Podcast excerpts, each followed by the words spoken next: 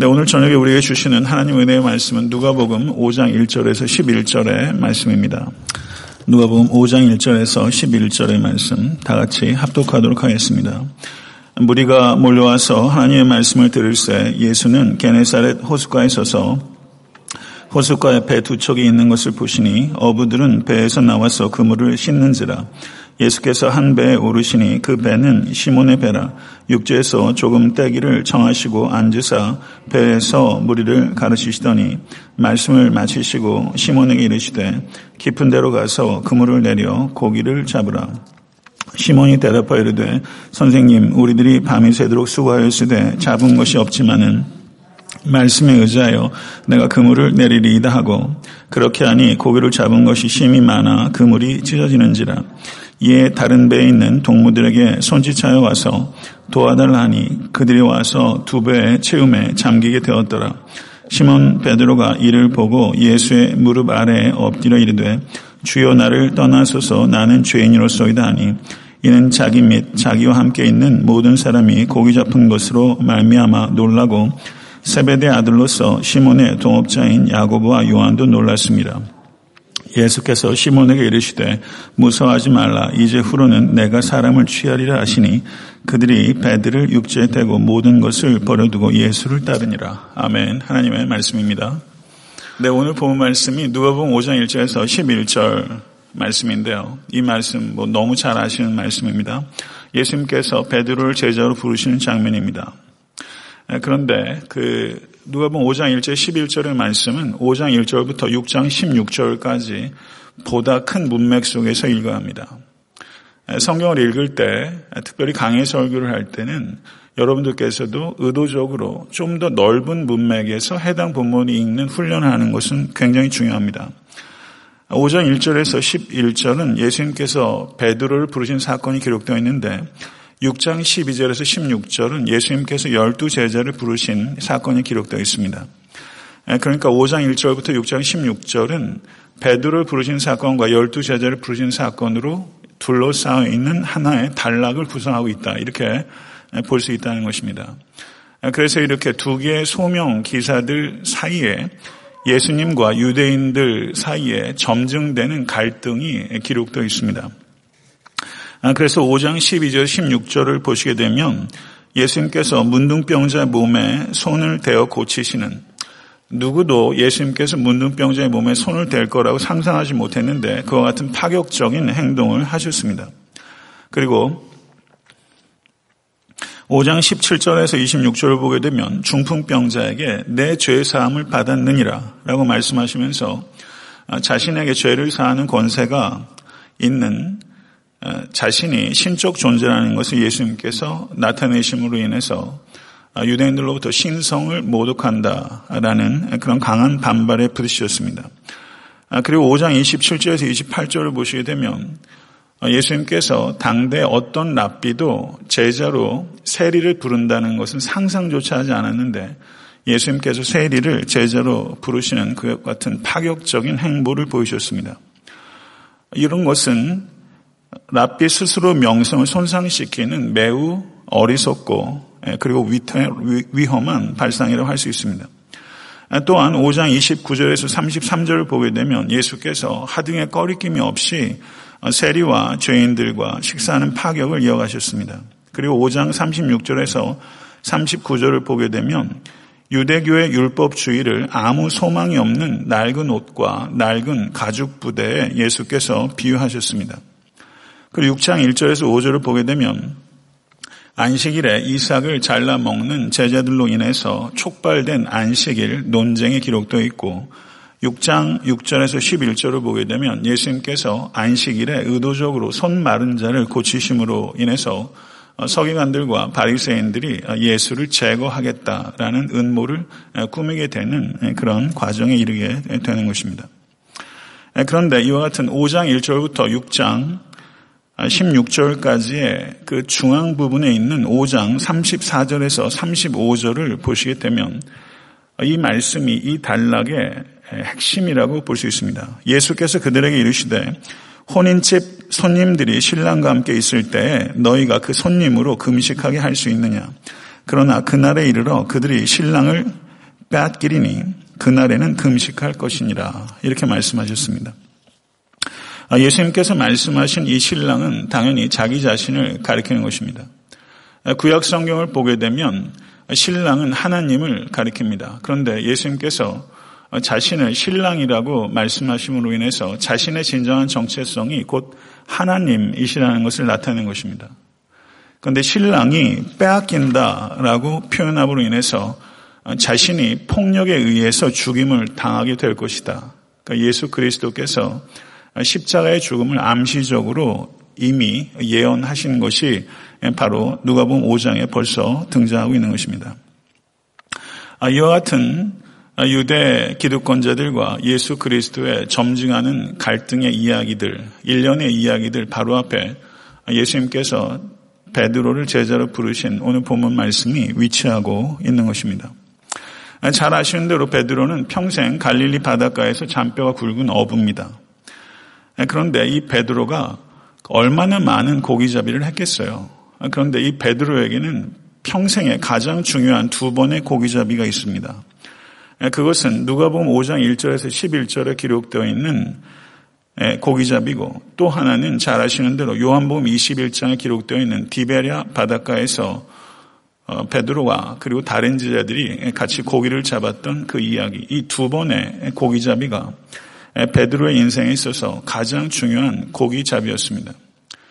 누가복음 5장 1절 11절에 이 사건은 예수님께서 베드로를 부르신 소명 이야기라고 한다면 요한복음 21장에서의 그 고기잡이 이야기는 예수님께서 자신을 세 번이나 부인했던 베드로를 다시 부르시는 재소명 이야기라고 할 수 있는 것입니다. 이 두 번의 고기잡이 이야기는 서로 매우 비슷한 부분들도 있고 매우 상이하게 다른 부분도 있습니다. 이 두 가지 이야기를 면밀하게 비교해 보는 것은 많은 영적 유익이 있다고 생각됩니다. 네, 오늘 본 말씀 누가복음 5장 1절 11절은 세 부분으로 나누어 이해할 수 있습니다. 5장 1절 3절을 보게 되면 사건의 백그라운드, 배경이 기록되어 있습니다. 예수님께서 배 위에서 무리들에게 가르치셨다라고 말씀합니다. 그리고 4절에서 7절을 보시게 되면 예수님께서 깊은 곳에 가서 그물을 내리라라는 명령이 기록되어 있고 베드로의 즉각적인 순종이 기록되어 있고 그리고 그 결과로 배가 가득 차도록 만선한 기적이 기록되어 있습니다. 그리고 8절에서 11절을 보게 되면 이와 같은 기적의 사건에 대한 베드로의 반응이 기록되어 있습니다. 그래서 베드로의 confession, 고백과 그리고 예수님께서 베드로를 콜링하신 고백과 부르심의 사건이 기록되어 있는 것이 8절부터 11절의 내용입니다. 그럼 confession과 콜링이 있는 것이죠. 그러니까 누가복음 5장 1절 11절에 예수께서 베드로를 부르신 이 사건은 미러클 스토리, 기적 이야기를 담고 있는 콜링 스토리다 이렇게 볼 수 있다는 것입니다. 사랑하는 성도 여러분, 이 자리에 계신 여러분과 저도 하나님께서 불러주신 존재입니다. 믿으십니까? 이건 역시 기적적인 사건입니다. 이것을 믿으실 수 있기를 간절히 바랍니다. 우리가 중생한다는 것은 항상 하나님께서 우리에게 베푸신 기적적인 사건입니다. 5장 1절을 보게 되면 무리가 몰려와서 하나님의 말씀을 들을세라고 말하면서 새로운 사건을 도입하고 있습니다. 그런데 여기서 몰려왔다라고 번역되어 있는 이 성경 원어는 예수님께서 이렇게 밀침을 당할 정도로 사람들이 폭주했다라는 것을 표현합니다. 그러면 사람들이 예수님이 이렇게 밀쳐서 떠밀릴 정도로 예수께 사람들이 폭주했는데 그들이 도대체 들으려고 한 것은 무엇입니까? 무엇을 들으러 예수께 온 것입니까? 사랑하는 성도 여러분, 오늘 이 저녁에 3일 저녁에 이 자리에 여러분들은 무엇을 들으러 오셨습니까? 하나님의 말씀을 예수께서 이 무리들에게 가르치셨습니다. 저는 하나님의 말씀을 증거한 통로가 되기를 원합니다. 여러분이 드려야 되는 것도 하나님의 말씀입니다. 그런데 예수님이 밀쳐줄 정도로 사람들이 폭주했는데 그들이 들었던 그 열광은 결코 모범적이지 않다는 것을 우리가 보게 됩니다. 그러나 신실하신 예수님께서는 이들이 그와 같이 열광적으로 예수님을 찾지만 그 열광의 속성을 예수님께서는 간파하셨습니다. 그렇지만 하나님의 말씀을 기꺼이 그들에게 가르치셨습니다. 이것이 목자의 마음입니다. 이 마음을 배울 수 있는 여러분과 제가 될 수 있게 되길 간절히 바랍니다. 그런데 마침 그때 게네사렛 호숫가에 두 척의 배가 있었고 그리고 어부들이 그물을 싣고 있었다라고 말하면서 굉장히 디테일을 묘사하고 있어요. 그런데 이 게네사렛은 갈릴리 호수 서쪽에 위치한 작고 비옥하며 인구가 매우 밀집되어 있는 도시입니다. 이 게네사렛은 헬라어식 이름입니다. 그런데 이 지방의 이름이 호수의 이름으로까지 확장된 것이고 이 게네사렛 호숫가라고 명명된 것은 누가복음에만 있습니다. 마태복음, 마가복음은 갈릴리 호수라는 표현을 더 선호하고요. 그 요한복음은 잘 아시는 대로 부활의 주님께서 이 물고기를 또 잡는 베드로에게 나타나셨을 때 그때 바다는 디베레 바닷가로 표현합니다. 그러니까 갈릴리 바다, 디베레 바다 그리고 게네사렛 호숫가는 서로 다른 명칭이지 동일한 지역을 나타낸다는 것이죠. 제가 그 갈릴리 호숫가 참 가니까 정말 이렇게 마음이 참 좋더라고요. 아마 내년에 이스라엘 가시게 되면 동일한 경험을 하실 수 있을 거라 봅니다. 그런데 예수님께서 두 척의 배들 가운데 한 척의 배에 오르셔서 배를 육지에서 조금 떼라라고 말씀하셨습니다. 그리고 그들에게 가르치시기 시작하셨습니다. 그런데 예수님 당시의 배는 물론 여러 가지 사이즈가 있었겠지만 이와 같은 평범한 어부들이 사용했던 배는 약 20피트에서 한 30피트 정도 되는 길이의 배입니다. 거기에 예수께서 몸을 실으시고 이 게네사렛 호수에서 조금 떨어져서 그리고 호숫가 주변에 이렇게 앉아있는 회중들을 향해서 예수께서 설교하시기 시작합니다. 예수께서 이와 같이 배에 오르셔서 조금 떼도록 하신 것은 두 가지 효과를 의도하신 것입니다. 하나는 시각적으로 그리고 청각적으로 예수님께서 가르침의 효과를 극대화시키기 위해서 이와 같은 방식을 택하신 것이죠. 누가복음을 보게 되면 예수님께서 호숫가에서 가르치셨다라는 내용은 오늘 본문이 유일합니다. 근데 마가복음을 살펴보니까 예수님께서 호숫가에서 가르치신 경우가 세 차례 등장합니다. 그러나 실제 예수님께서 공생애에서 호숫가에서 가르치신 것은 훨씬 많이 가르치셨을 것입니다.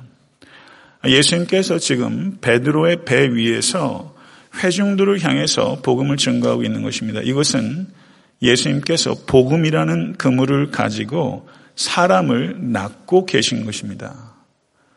예수님께서 베드로에게 내가 너희로 사람을 낚는 어부가 되게 하리라 말씀하시는데 예수님께서 지금 베드로의 배 위에서 복음이라는 그물을 가지고 영혼을 낚고 계신 것입니다.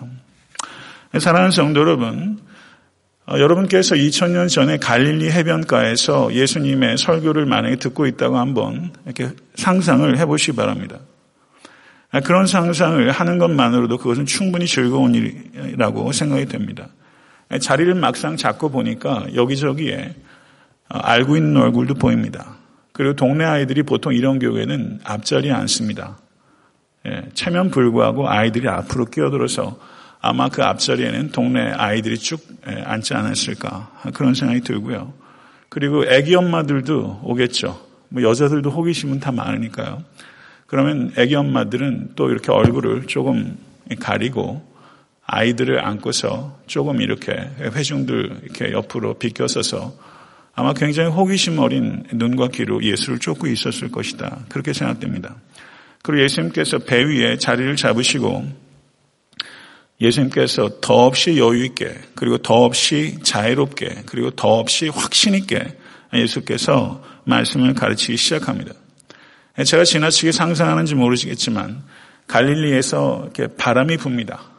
그리고 해변가에서 예수께서 가르치실 때 이 바람을 타고서 예수 그리스도의 이 가르치심이 더 큰 공명을 가지고 아마 제일 끝에 있는 사람까지도 예수님의 가르침이 선명하게 전달되지 않았을까 그런 생각을 해보게 되는 것입니다.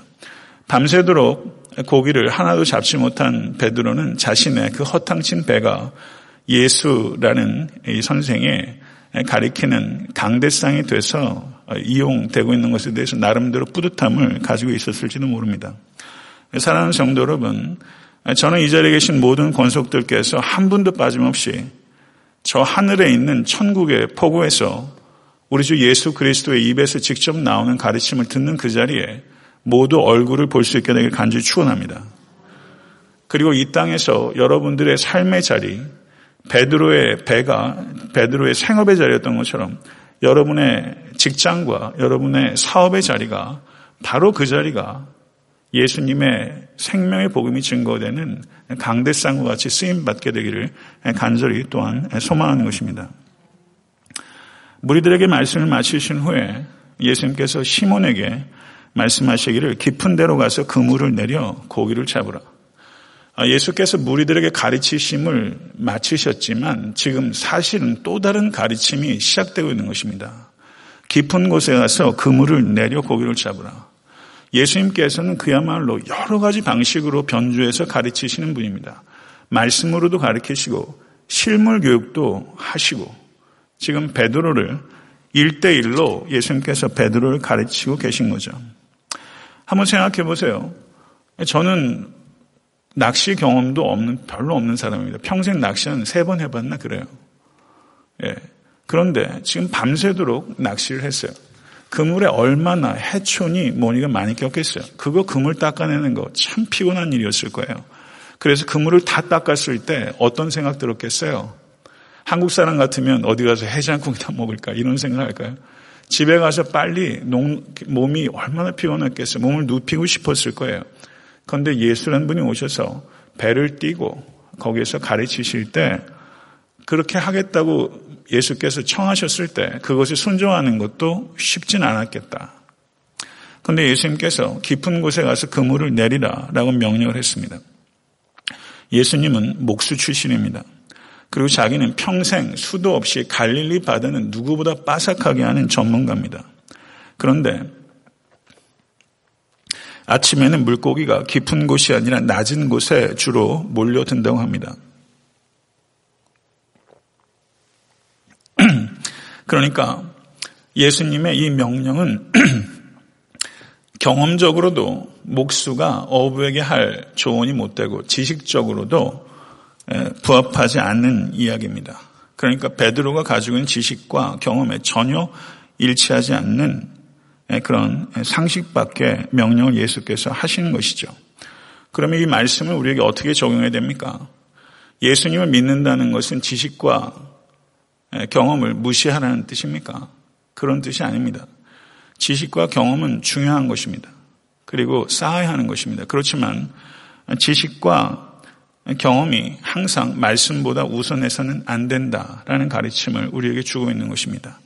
이것을 모르는 사람은 이 자리에 한 사람도 없습니다. 그러나 정말 우리가 가지고 있는 지식과 경험보다 하나님의 분명한 말씀을 앞세우는 사람은 생각보다 적습니다. 사랑하는 성도 여러분, 우리가 잘 안다고 생각하는 것, 내가 이것만은 안다고 생각하는 그것 때문에 내 뜻대로 내 마음대로 하기가 참 쉽습니다. 내 뜻대로 내 마음대로 하지 마시고 하나님의 뜻대로 하나님의 방법대로 순종하실 수 있는 여러분과 제가 될 수 있게 간절히 축원합니다. 그런데 베드로가 선생이여 우리들이 밤이 맞도록 수고를 하였으되 얻은 것이 없지만은 말씀에 의지하여 내가 그물을 내리리이다 이렇게 말합니다. 여기에서 예수님을 선생이여라고 부르고 있는데요. 디다스칼로스라는 말이 선생이라는 뜻입니다. 그런데 누가는 디다스칼로스라는 말을 잘 사용하지 않습니다. 그리고 에피스타테스라는 말을 누가는 사용하는데요. 이거는 누가복음에만 있는 표현이에요. 예수님을 에피스타테스, 선생이여라고 표현하고 있어요. 그러니까 성경은 디바인 랭귀지입니다. 하나님께서 영감으로 주신 말씀입니다. 믿으십니까? 그렇지만 성경 기자가 선호하는 언어도 그것도 하나님께서 기계적으로 무시하는 것이 아니라 역시 사람이 가지고 있는 특성과 배경을 존중하시면서 하나님께 주신 말씀입니다. 이 두 가지 차원이 여기에 있는 거예요. 그런데 에피스타테스, 선생이여라고 부르는데요. 이거는 예수 그리스도를 에피스타테 선생으로서 그 권위를 인정하고 경의를 표현한 것이지만 예수님을 선생이여라고 부르는 것은 역시 충분하지는 못한 것입니다. 1절의 무리는 말씀을 듣기 위해 몰려들었지만 베드로는 말씀을 의지하는 사람입니다. 사랑하는 성도는 말씀을 듣는 것으로 충분하지 않은 것입니다. 말씀을 의지하는 모든 권속 되실 수 있게 되기를 간절히 축원합니다. 누가복음 11장 28절을 보게 되면 하나님의 말씀을 듣고 지키는 자는 복이 있느니라. 아멘. 믿으십니까? 말씀을 의지하여 순종하는 삶을 살아오고 계십니까? 그것이 복된 길이요 열매 맺는 길입니다. 그리고 말씀을 의지하기 위해서 선행되어야 되는 것은 말씀을 알아야 합니다. 내가 주의 계명들을 곧 순금보다 더 사랑하니이다. 사람들이 많은 탈취물을 얻은 것처럼 나는 주의 말씀을 즐거워하나이다. 시편 기자의 말입니다. 사랑하는 성도 여러분, 정말 순금보다 하나님의 말씀을 더 사랑하는데 고백하실 수 있습니까? 정말 그런 삶을 살아가신 여러분과 제가 될 수 있게 간절히 바랍니다. 순금보다 말씀을 사랑하실 때 그 말씀이 여러분의 심중에 있게 되는 것이고 주야로 그 말씀을 묵상하면서 즐거워하게 될 것입니다. 그것이 복입니다. 6절은 그렇게 하니 고기를 잡은 것이 힘이 많아 그물이 찢어지는지라 라고 말하고 있습니다. 그렇게 하니 라는 말에 주목하게 됩니다. 사랑하는 성도 여러분, 순종이 기적을 낳는 것을 믿으실 수 있게 되기를 간절히 바랍니다. 그렇게 하니 그물이 찢어질 만큼 고기가 생기는 것입니다.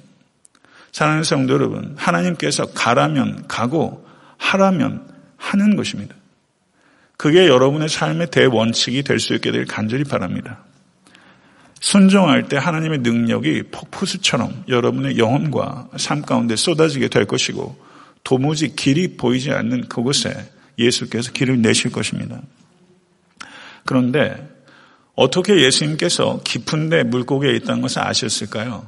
예수님께서 어군탐지기 같은 기능이 있으십니까? 아니면 예수님께서 물고기를 그쪽으로 모으시는 능력이 있어서 그곳을 예수님께서 말씀하셨을까요? 여기에서 강조하는 바가 뭘까요? 예수님께서는 물고기조차 다스리시는 창조의 하나님이라는 것을, 자연의 주인이시라는 것을, 모든 생명의 주인이시라는 것을 표현하는 것입니다. 이것을 믿으십니까?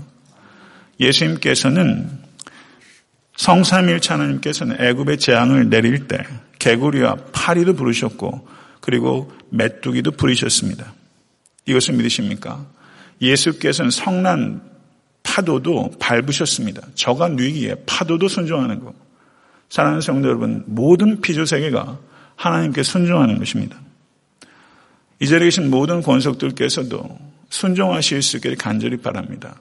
저를 한번 따라 하시죠. 순종의 만선. 예, 어부들한테는 만선의 기쁨이 있는 거고요. 예, 농사꾼한테는 추수의 기쁨이 있는 것입니다. 사랑하는 성도 여러분, 순종해서 만선하는 기쁨이 여러분의 삶 속에서 경험될 수 있게 되길 간절히 바랍니다. 그런데 고기가 얼마나 많이 잡혔는지 찢어질 지경이었다고 말하고 있습니다. 그런데 실제 찢어지진 않았어요. 성경 원어상으로는 거의 찢어질 지경이지 찢어진 게 아니에요. 찢어졌으면 문맥적으로는 맞지 않죠. 배 두 개가 잠길 정도로 만선이 된 거예요. 그랬더니 8절부터 11절을 보세요. 여기에 이 이야기에 반전이 일어납니다. 우리가 상식적으로 이와 같이 만선을 하게 되면 어떻습니까? 아, 감사합니다. 예수님 덕분에 만선했습니다. 하고 감사의 인사를 하는 것이 정상적인 흐름이라고 볼 수 있어요. 그런데 이 베드로는 그렇게 하지 않고 8절을 보세요. 시몬 베드로가 이를 보고 예수의 무릎 아래에 엎드려 이르되 주여 나를 떠나소서 나는 죄인으로소이다. 이 분명히 일상적인 우리가 상황들하고는 많이 달라요. 그러면 베드로가 이를 보고 뭘 본 것입니까? 물고기를 본 것입니까? 예수님을 본 것입니까? 무슨 눈이 열린 것입니까? 만선의 기적을 통해서 베드로가 본 것은 예수님입니다. 사랑하는 성도 여러분, 우리가 정말 사랑해야 되는 것은, 우리가 정말 기뻐해야 되는 것은 만선이 아닙니다. 예수님입니다. 예수님을 기뻐하실 수 있는 여러분과 제가 될 수 있게 되기를 간절히 바랍니다. 우리에게 주어지는 복이 아니라 우리를 복 주시는 하나님을 더 사랑하실 수 있는 여러분과 제가 될 수 있게 간절히 바랍니다. 그 예수님을 본 거예요. 그래서 에피스타테스, 선생이여 라고 불렀던 이 베드로가 큐리에라고 주님이라고 불리고 있어요. 예수님을 본 거예요. 예수님의 신성까지도 완전하게 베드로가 파악했다라고 말하는 것은 무리입니다. 그렇지만 예수님의 디바인 빙으로서의 예수님의 그 실체에 이 베드로가 접근하면서 자신이 얼마나 죄인이고 무가치한 것을 베드로가 깨닫습니다.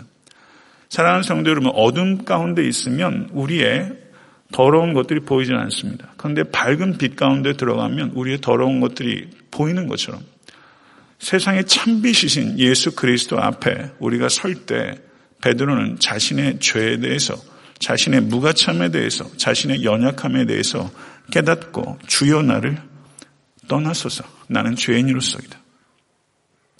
이것이 신앙의 시작입니다. 이게 축복입니다. 이 말이 예수님 정말 나를 떠나소서라는 말입니까? 나는 정말 죄인입니다. 그러나 주님 나를 떠나지 말아주세요. 어느 쪽입니까? 떠나달라는 겁니까? 떠나지 말아달라는 겁니까? 떠나지 말아달라는 거죠. 나는 죄인이고 주님께서 나를 떠나도 한마디 뭐라고 말할 수 없는 자격 없는 나지만 주님 나를 떠나지 말아주십시오.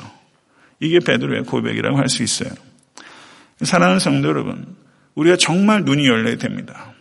무엇에 눈이 열려야 됩니까? 내가 죄인이라는 사실에 눈이 열려야 됩니다.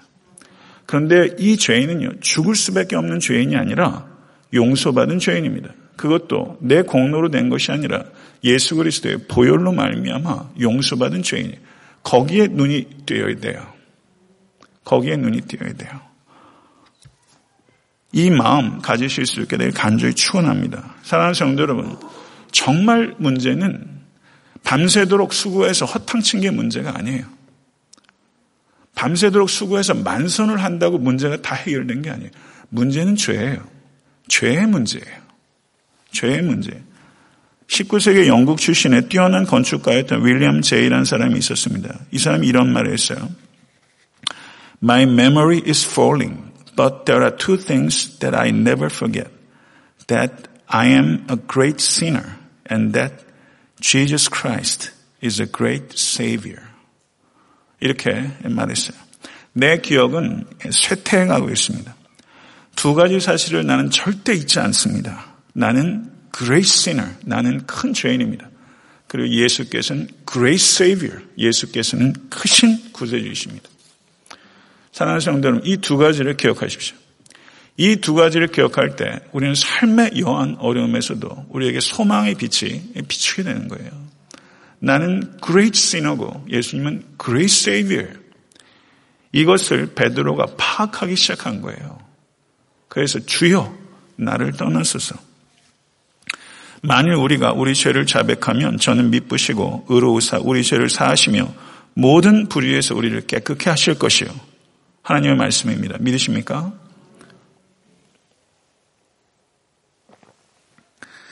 회개하는 기쁨이 큰 기쁨입니다.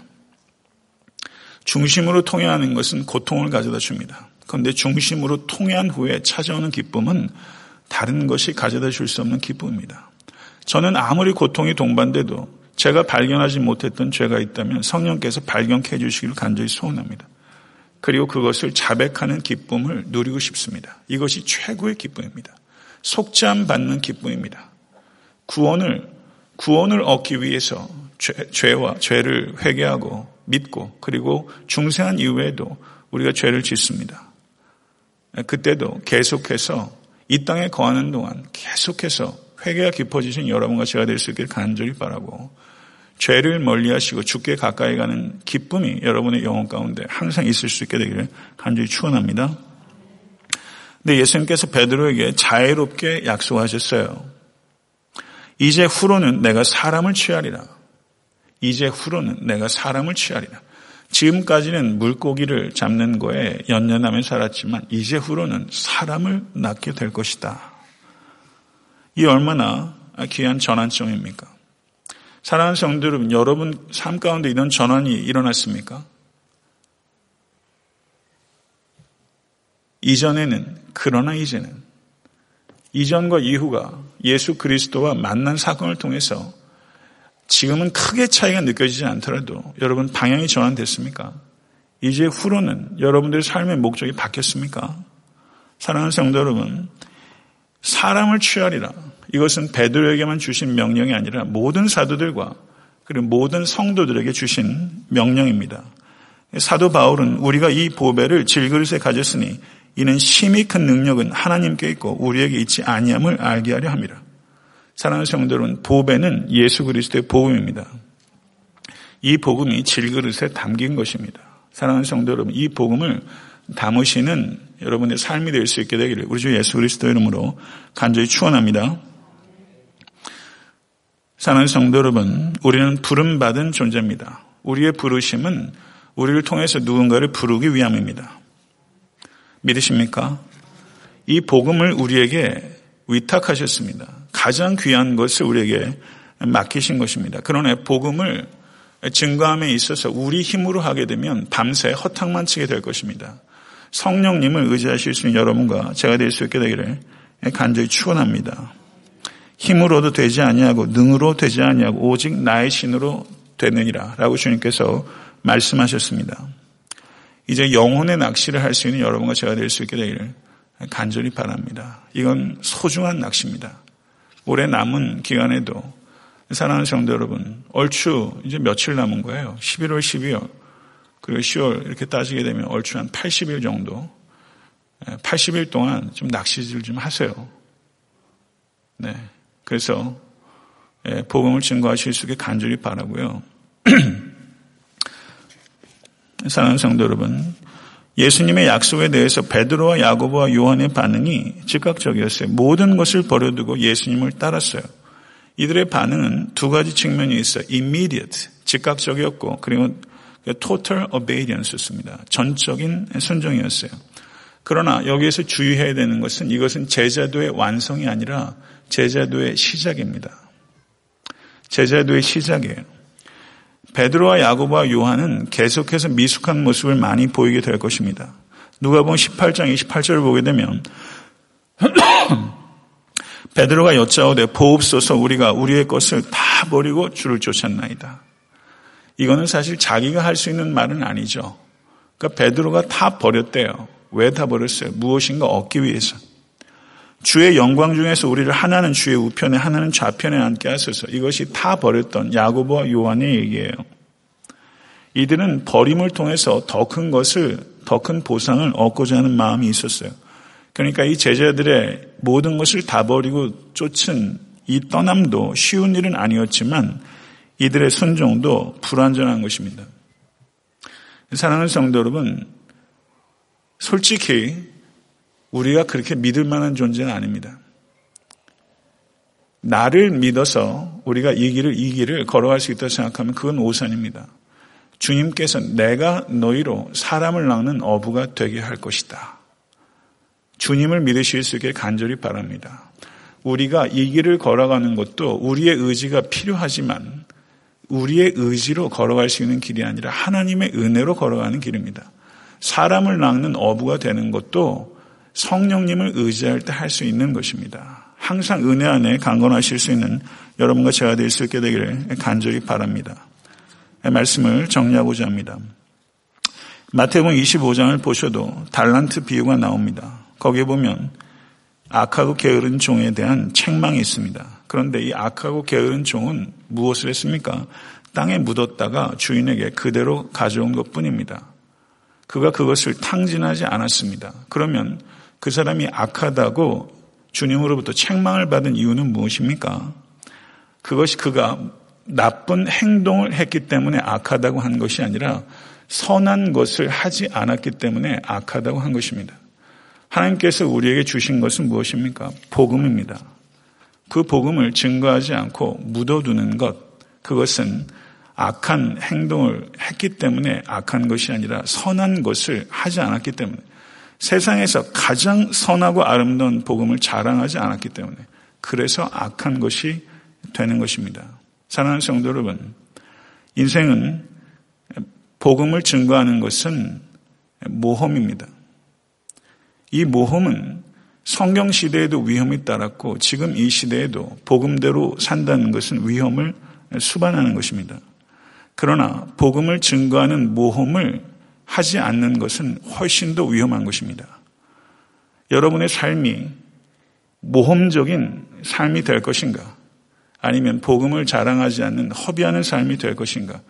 이 둘 중에 결국은 하나가 될 것입니다. 복음을 증거하는 모험적인 삶을 살아가실 수 있기를 간절히 바랍니다. 복음을 증거하는 것은 시간이 날 때를 기다려서 하는 것이 아니라 시간을 내서 해야 되는 것입니다. 오늘 댁에 돌아가셔서 내일 또 삶의 평범한 일상들을 하면서 오늘 내가 그리스도의 사랑을 입으로 삶으로 증거하길 원하시는 누군가를 하나님께서 예비하셨다고 생각하십시오.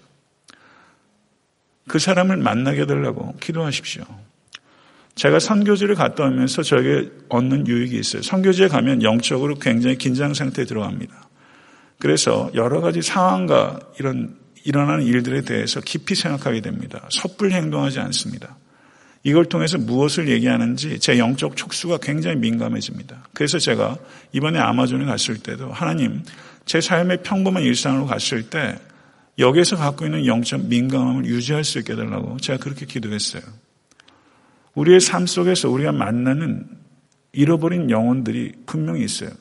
하루에 한 명 못 만나겠습니까? 예수님을 믿게 하는 게 전도가 아니라 예수님을 나타내는 게 전도입니다. 여러분의 입으로, 여러분의 삶으로 증거하십시오. 그래서 착하고 충성된 종아, 잘하였도다. 이것으로 우리는 다 보상받게 되는 것입니다. 모쪼록 그러한 종이 되실 수 있게 되기를 간절히 바라고 한 해 남은 시간들이 그렇게 더 의미 있어질 수 있게 되기를 우리 주 예수 그리스도 이름으로 간절히 축원합니다. 기도하겠습니다.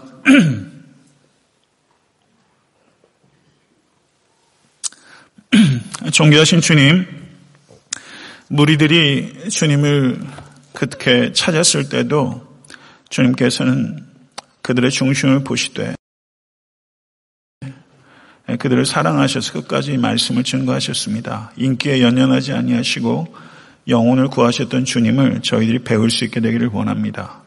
존귀하신 주님, 베드로를 만나시고 저에게 있는 가능성을 보시고 저를 인내하시고 참으셔서 반석이 될 수 있도록 이끄시는 주님께서 지금 우리 각자를 만들어 가고 계심을 믿습니다. 하나님의 섭리하심을 신뢰하며 아버지 하나님, 자기를 비하하지 않게 하시고 또한 교만하지도 않게 하시되 자기를 부인하며 참된 제자로 견고하게 서가는 모든 권속될 수 있도록 인도해 주시옵소서. 남은 한 해의 삶을 살아가면서 잃어버린 영혼들을 찾는 복음의 증인으로 살아갈 수 있도록 사랑하는 모든 권속들에게 하나님의 영을 부어주시옵소서. 예수 그리스도 이름으로 간절히 기도드릴 싸움나이다. 아멘.